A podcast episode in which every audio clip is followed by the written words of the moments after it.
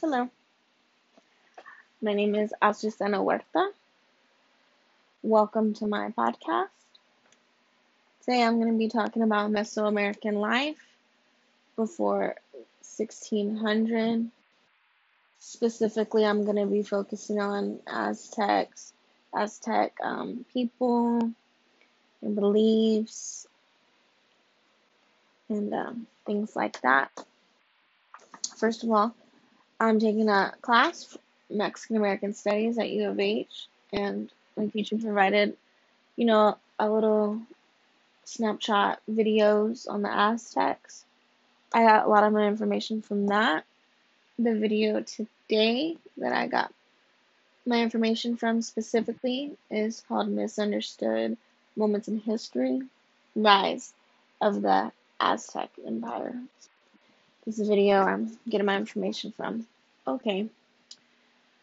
So, from what I gathered, the um the Aztec people were originally more nomadic. Um, every ten, fifteen, twenty years or so, they would go along, you know, make these little um city-states, and then after they were done, they'd move on to the next. But um, in about twelve eighty-five, uh, they started becoming a little more permanent. They um, took up agriculture. They took up trade. And they also made alliances through marriages and such.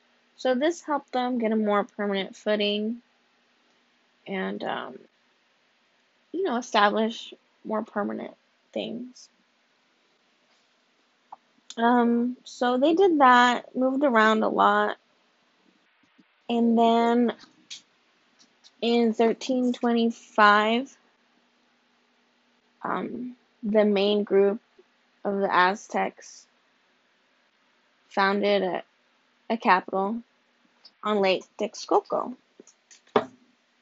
Okay, and then from there, the Aztecs got a, a new king, um, around thirteen seventy-five, Achimabenchtli. And here is, you know, when they started to, you know, rise, really get some temples, roads, all of that. They built temples, canals, streets, cities. I mean, around here is when they really started to establish what we think of as, the, this was the beginning of the Aztecs. Okay. So as years go on, they're they're building, they're building some more, and um, like I said, that was the late thirteen seventies, thirteen nineties, and in about fourteen twenty-six, Itzcoatl became the new king of the Mexico people, became a warrior king.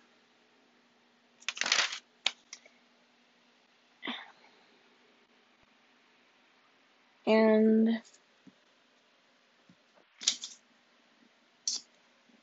new king of Mexico. Okay, and then there was a triple alliance. This triple alliance is what we know as the um, Aztec Empire.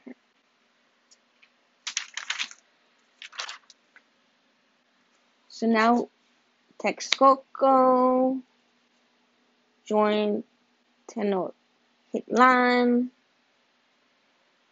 Tlacopan, all of them joined together during the ruling of Itzcoatl, and now we have this triple alliance, and this is what we know as the true Aztec Empire. They started to expand, you know, Mexico. They had all three different parts, but they wanted more. So expanding into the southern breadbasket, they wanted more land. They wanted you know, to campaign more on. Here I learned what a homogenic empire was. It, it was a homogen, uh, hegemonic empire.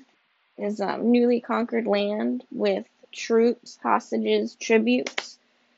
And um, I will say that the Aztec Empire, we're really going to be focusing on the rulers from Tenochtitlan.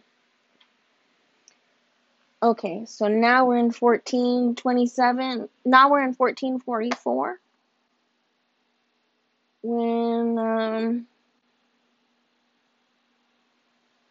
Moctezuma the First became the king. Um, this is when you really started to see a distinction between nobles and commoners. Um, a lot of political consolidation going on here. He started a lot of building projects, and he started to expand even more. After that, there was a couple of rulers that didn't do, um, they weren't really much. They didn't really, um, they kind of let the Aztec Empire's image down. And then finally, in fifteen oh two, Moctezuma the Second was elected king, and that is the Aztecs we know. That is the Aztecs that the Europeans encountered um, with the arrival of the Spanish in fifteen nineteen. So, the thing it is that Aztecs get a bad name because their history isn't is known but not really, because the Europeans encountered them in about fifteen nineteen. What was known about them before that was kind of up in the air. Um, the Europeans are coming in with their own ideas, their own beliefs, and the Aztecs get a bad name because of their, you know, religion. They have been known to ritually sacrifice humans, but not the way we think. They're not killing and killing just thousands. It's, it's not their game plan.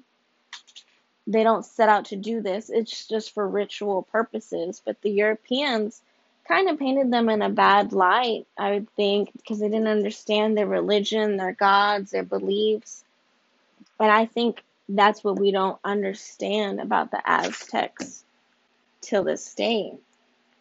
It's not, they really weren't as bad. I would say that was the most misunderstood about them. But, I mean, when Hernandez When um, Cortés arrived, he was just amazed by the city, this empire of Moctezuma and the Aztecs, because the city was brilliant, the canals, the buildings, the gold. It was beautiful to them, and he got greedy, and he wanted this. He wanted all of the,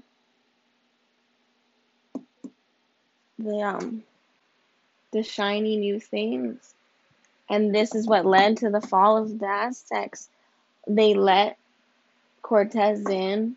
They let him into the city. They tried to trust him. They gave him gifts. But he was plotting as soon as he got there.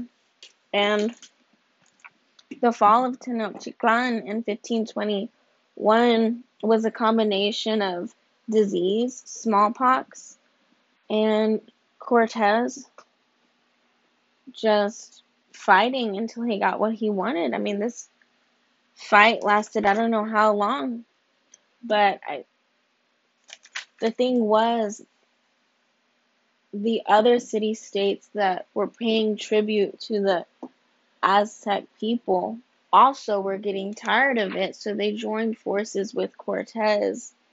And when Cortés took over the city, he took over it with help from the other city-states, um, specifically Tlaxcala. So I know from my video that smallpox took out almost forty percent of Ten- Tenochtitlan. And Cortés just planned a siege, and he took over the city. Moctezuma was killed. We don't know if he was killed by Cortés, if he was killed by his own people, but most likely killed by Cortés and his people. But finally, on the thirtieth of June, the Southern Causeway, Cortés, he made it to the city, and he took out these powerful people. And that was the end of them as we know it. But I really do think that the Aztecs were great, um, great people, and they were given um, a bad name, and they were not human sacrificing on a daily basis. They weren't savages like people thought, and I think there's still a lot that we can know about them. That's it.